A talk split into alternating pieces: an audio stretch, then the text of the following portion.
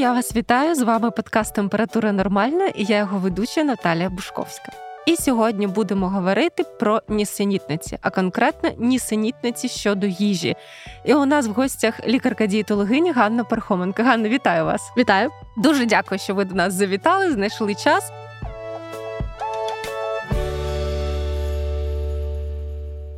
Сьогодні спробуємо спростувати найпопулярніші міфи про їжу, які, здається, вже старі як світ. І нікуди не хочуть зникати. Почнемо з найголовніших страхів нашого і вже напевно не лише нашого покоління це вуглеводи. О, це страшно. Так, всі дуже бояться вуглеводів, нібито вони 100% мають привести до діабету, ожиріння і взагалі нещасної долі. Проте рекомендації Всесвітньої організації охорони здоров'я чомусь сильно не змінюються, і вважається, що 40-60% нашої енергії повинно йти саме з вуглеводів. Звичайно, я маю на увазі так звані повільні цільнозернові вуглеводи, але їх теж почали боятися. Дійшло до того, що люди бояться фруктів. От як би ви могли прокоментувати і цей страх, і рекомендації ВОЗ? Нам важливо зрозуміти страх, власне, тобто страх дуже корисно буде розуміти. І тоді, коли розумієш, звідки він народився, ти розумієш, що хочеш ти слідувати йому. Тож, звідки цей страх? Ну, я бачу два шляхи розвитку, як це все було. Перше, рандомна людина, яка довгий час. В силу суспільного тиску, в силу власних там вірувань та вподобань не давала собі ніякі вуглеводи. Забрала десерти, забрала крупи, забрала макарони, їла переважно білки та овочі. Угу. І тут вирішила спробувати інше, бо це от все перераховане закономірно не працює. Вона вирішила спробувати інше і впроваджує в життя вуглеводи. Повільні, цільнозернові, каші починає їсти. Гречку там хліб гречку починає їсти гречку.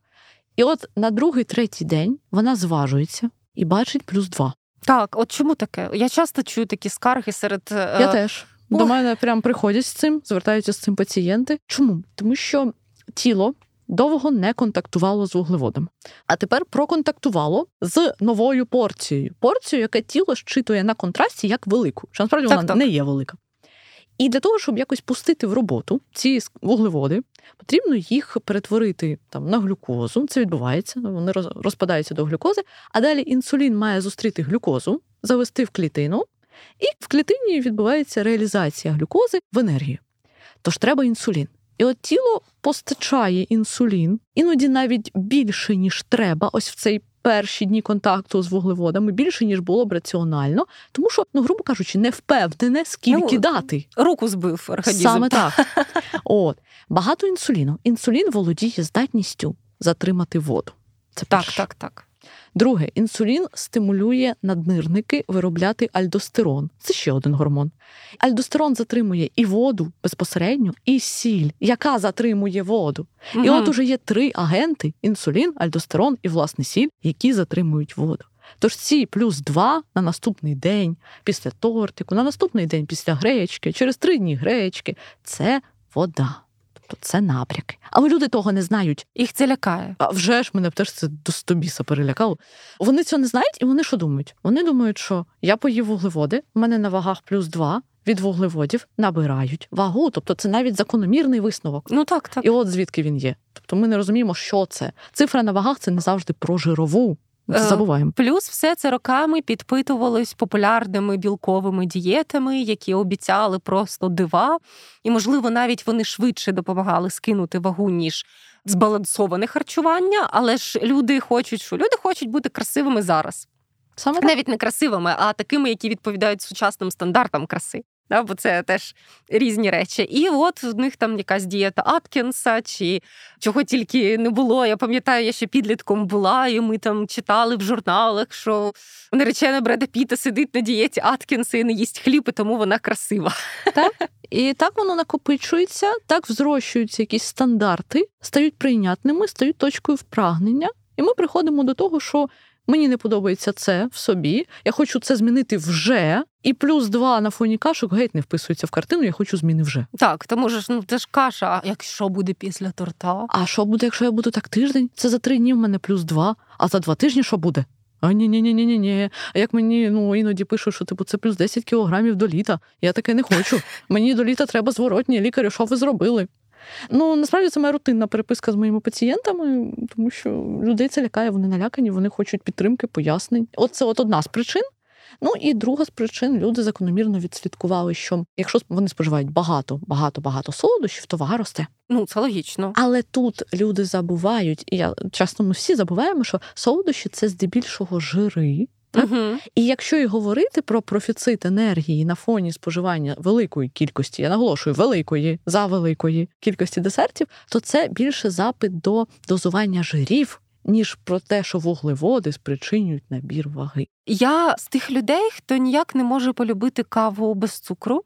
Причому я не те, щоб люблю е, там лати чи рафи. Да? Я от люблю просто каву в турці зробити вдома, але мені важливо додати туди хоча б чайну ложку цукру. І я додаю цю чайну ложку цукру, бо я не бачу проблеми в чайній ложці цукру. І я не бачу для протоколу. Я не бачу. Так, але деякі люди досі вважають, що навіть ота ложка цукру це дуже дуже страшно, і треба обов'язково її угу. якось виключати, бо це ж біла смерть. Просто мені це знайомо, і мене це засмучує як людину і як профі, тому що навіть е, той же ВОЗ, класика жанру, так так, так. вони залишають 5% калорійності на доданий цукор. Так, так. Тобто, ну це багато насправді. І ну, ложка так. цукру, яку людина бажає додати до кави, щоб зробити напій значимим для себе, бо без ложки цукру він не має сенсу. Ну, так якщо людина любить з цукром, то дай їй без цукру каву, і кава не має сенсу. Немає сенсу.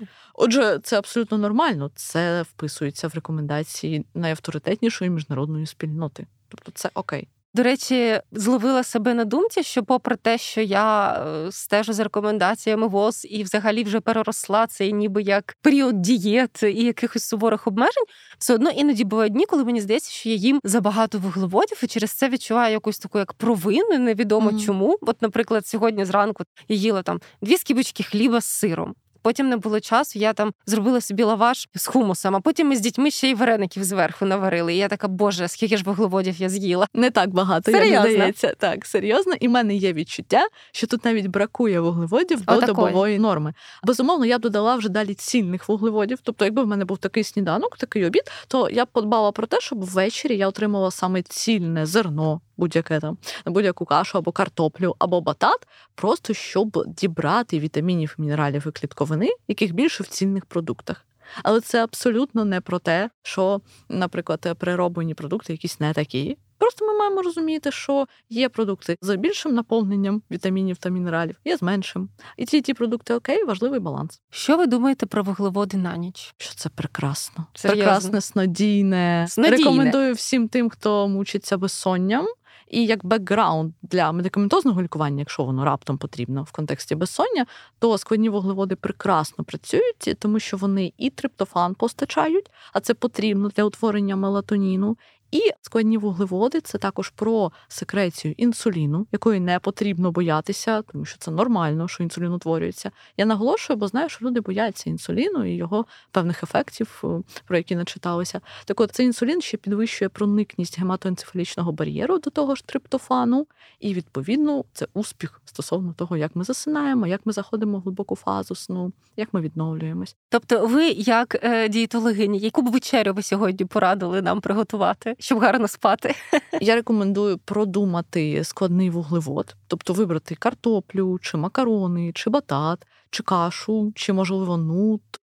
Маш, квасолю, тобто там цільний вуглевод продумати, продумати овочі як компонент здорової тарілки, ну це тарілка здорового харчування, і білок плюс жир. Прекрасно.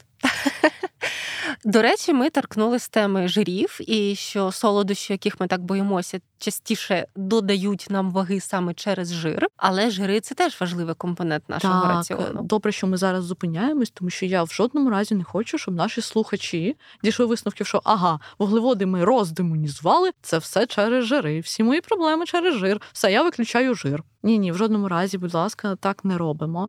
Жир це складова клітинних стінок разом з білком, дуже важлива. Жир це основа гормонів репродуктивної системи, і жир це ситість. Тобто, якщо прибрати з раціону жири, крім того, що для здоров'я це близько до катастрофи, дуже дуже близько, uh це катастрофа, то ми ще не насичуємось, ми не наїдаємось.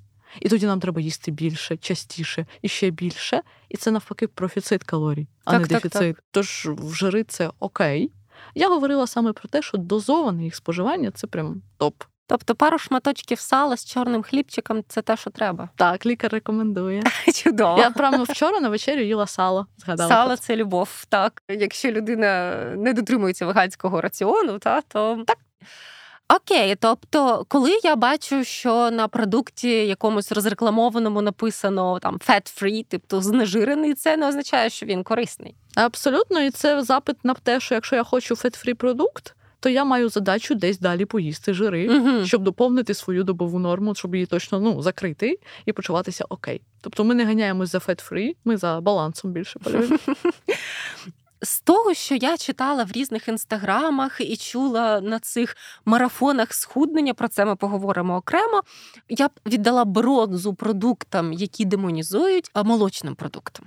Причому навіть якщо ми кажемо не про якісь там йогурти з цукром, не про морозиво, а про цілком собі корисний кефір, цілком собі корисне молоко, вважається, що це продукти, які також затримують воду і заважають нам бути зірками інстаграму.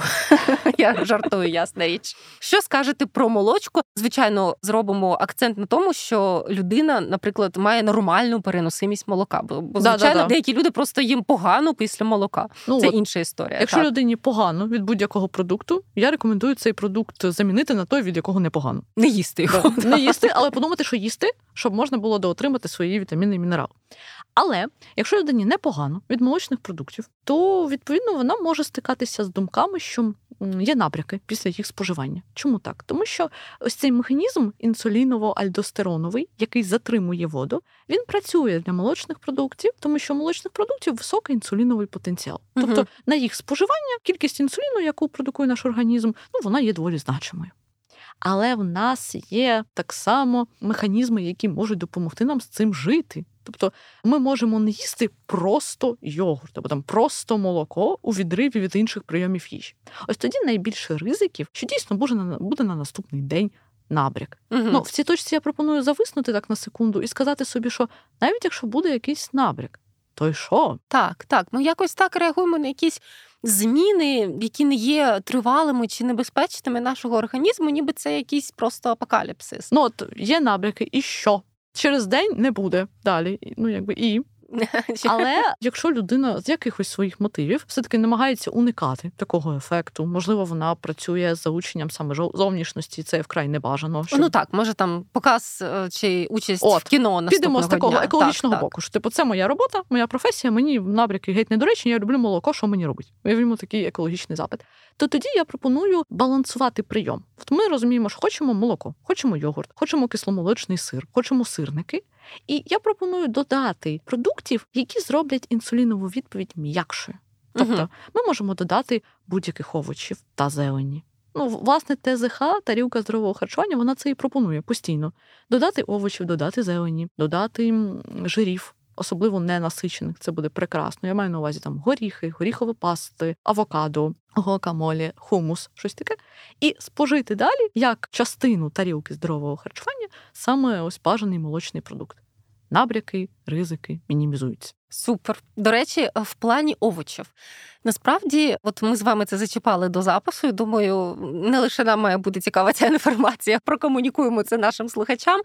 Що клітковина це те, що обожнює наша мікробіота. А Так. коли нашої мікробіоти багато і вона задоволена, вона також допомагає нам набирати вагу не так швидко, навіть якщо ми дозволяємо собі щось таке прям смачненьке. Мікробіота споживає частину енергії, тобто Мгм. вона їсть разом з нами. Вона живе разом з нами. Ми ніколи не самі.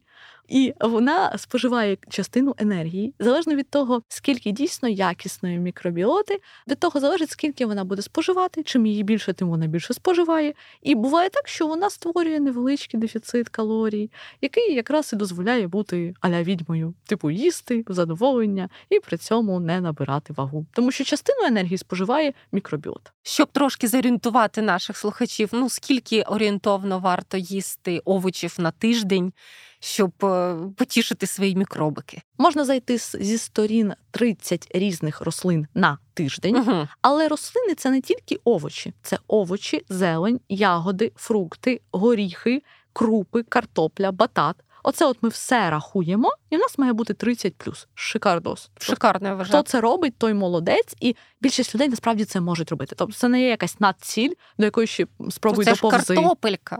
Картопелька це так прекрасно. Зі сметанкою і гірочком, то я за день з'їм Давайте 30 вже штук. Так. От і друге, що ми робимо, це дивимось на свою тарілку кожен раз Мгм. і прагнемо до того, щоб близько половини було заповнено овочами, зеленю, ягодами та фруктами з перевагою овочам. До речі, це така думка у мене промайнула, що дуже багато є акценту на тому, що не їсти. От в усіх цих рекомендаціях інстаграмних, я завжди трохи з іронією про це кажу, да, в цих марафонах, там про обмеження, але при цьому часто забувають підказати людині, що А власне їсти. Тому що да, от людина, яка там, як і ми росли десь, ну як я там в 90-ті, да, і у нас було дуже багато швидких вуглеводів. Да, Я пам'ятаю свій раціон в дитинстві. Це е, гречана каша з молоком і цукром, тому що без цукру я не їла. Бо у бабусі ж була ідея нагодувати мене. Оладки, макарони. Причому такі макарони там не то, що цільного зерна нема. Ще питання, чи є якесь зерно. В результаті ми йдемо в доросле життя з такими звичками, і нам кажуть, це не їсти, то не їсти. От все, що ти все життя їла, їсти не можна. І ти така сидиш і думаєш, а що мені їсти? Ну їж курячу грудку. Ну ти подивилась тією курячу грудку пару разів, і все. А їсти що? Далі. А є, все, так. все це саме питання. Так, так. І мені здається, от, от якраз дуже класно, що зараз лікарі-дієтологи все більше комунікують, а що власне їсти, щоб не просто. Там не знаю, схуднути чи покращити здоров'я, а отримувати насолоду від життя, бо їжа це насолода. Я повністю згодна. Я пам'ятаю, навіть писала допис в інсті. Називався він принцип витіснення. Це про те, коли ти тримаєш фокус уваги на тому, що їсти, що було б добре поїсти для здоров'я, для активного довголіття, для стрункості, в тому числі, як з собою обходити зі своїми потребами, і залишаєш за бортом те, чого їсти нібито не варто. Тому що коли фокусуєшся на тому, що варто. То мізерний відсоток в тебе припадає на те, що аля не варто було б, Так, якщо так, навіть так. таке гіпотетично існує. Тобто ти переносиш фокус уваги, ти шукаєш смачне там, а далі ти закриваєш свою потребу в їжі для радості чим завгодно. Просто може вона не основа раціону. Окрема проблема, ну не проблема, а нісенітниця, так? Точно. З фруктами та ягодами. Якось я підгледіла один марафон схуднення суто заради професійного інтересу. Клянусь. Тільки заради професійного інтересу. І там треба було фоткати тарелі, що ти їси, відправляти. Ну, вони так і працюють. Ну, я так розумію, це такий принцип. І там дівчат буквально сварили. Це ще окремо, що дорослих людей за щось сварять. За те, що вони їдять більше ягід. Це був якраз сезон полуниці, ніж треба. Я пам'ятаю, що так обурилась, що я забанила цей канал, і цей марафон, і взагалі. Звідки цей жах про те, що вже і ягоди їсти не можна, тим паче в сезон? Це про надлишок фруктози як фактор запальних процесів і як фактор впливу на різні обмінні процеси, зокрема. Але тут увага, надлишок, якийсь прям колосальний надлишок, стабільний, регулярний. На наш стан здоров'я впливає те, що ми повторюємо щодня або принаймні регулярно. Угу. Якщо ми говоримо про їсти ягоди в сезон, і от захотілося з'їсти таріль полуниці здоровій людині, без, наприклад, подагри, без цукрового діабету, а от але захотілося тазік полуниці, Так. то екологічніше взяти його, з'їсти, дозволити собі і заспокоїтись. Чим кожен день протягом місяця сезону полуниці ходити і думати про таріль полуниці і закривати цю потребу іншою їжею. Багато. А потім зірватися на цукерки. Ну це ж класика. І цукерки, а потім все одно цього буде не досить, і буде все одно та полуниця. Тобто полуниця якби не уникна, але е, краще одразу, щоб не було компенсації іншими продуктами, які сенсу насправді не мають і цінності не мають. Давайте взагалі зачепимо тему цих марафонів схуднення. Вони все одно вилазять в соціальних мережах, вони все одно популярні, люди витрачають на ці гроші. Проте все більше і більше адекватних лікарів-дієтологів кажуть, що це небезпечно. Чому небезпека? Небезпечно, згодна. Зазвичай марафони працюють на швидкий результат. Тобто, Мгм. по-хорошому, вони мали б чесно називатися спринт схуднення. О, це було б те, що треба. Швидкий результат, щоб люди були задоволені, залишалися, продовжували в тому ж дусі. Тобто їм треба дати в перші пару тижнів результат, щоб людина далі залишилася в цьому колі рекомендацій з цим конкретним ментором. Угу. Для цього створюється шалений дефіцит калорій, просто величезний, далеко за фізіологічно. У нас фізіологічний дефіцит це 5-10, ну край 15% під контролем бажаного лікаря. Угу. Все. А в цих марафонах створюється, ну, у мене теж є досвід. То, що Прямо Всі ми там були, Всі ми так. там були, да. Створюється дефіцит 30-40%. Ой-ой.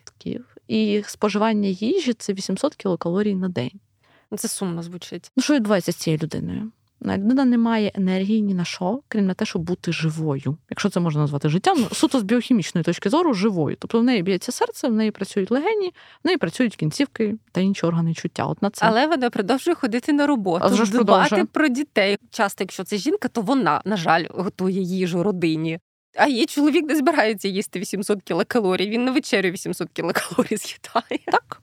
Я теж можу з'їсти 800 кілокалорій на вечерю. Та я теж, да. Да, це може бути цілком нормально для нас. От е, жирові запаси тануть швидко, це правда, але так само швидко тануть паралельно і м'язи. Угу. І це створює проблему, тому що м'язи це єдиний важель швидкості метаболізму. От ми, коли говоримо про те, що треба розігнати метаболізм, там поп'ю воду з лимоном, поп'ю каву, щось таке, це все не впливає на швидкість метаболізму. Зате відсоток м'язевої маси в організмі, о, оце впливає. М'язи важкі.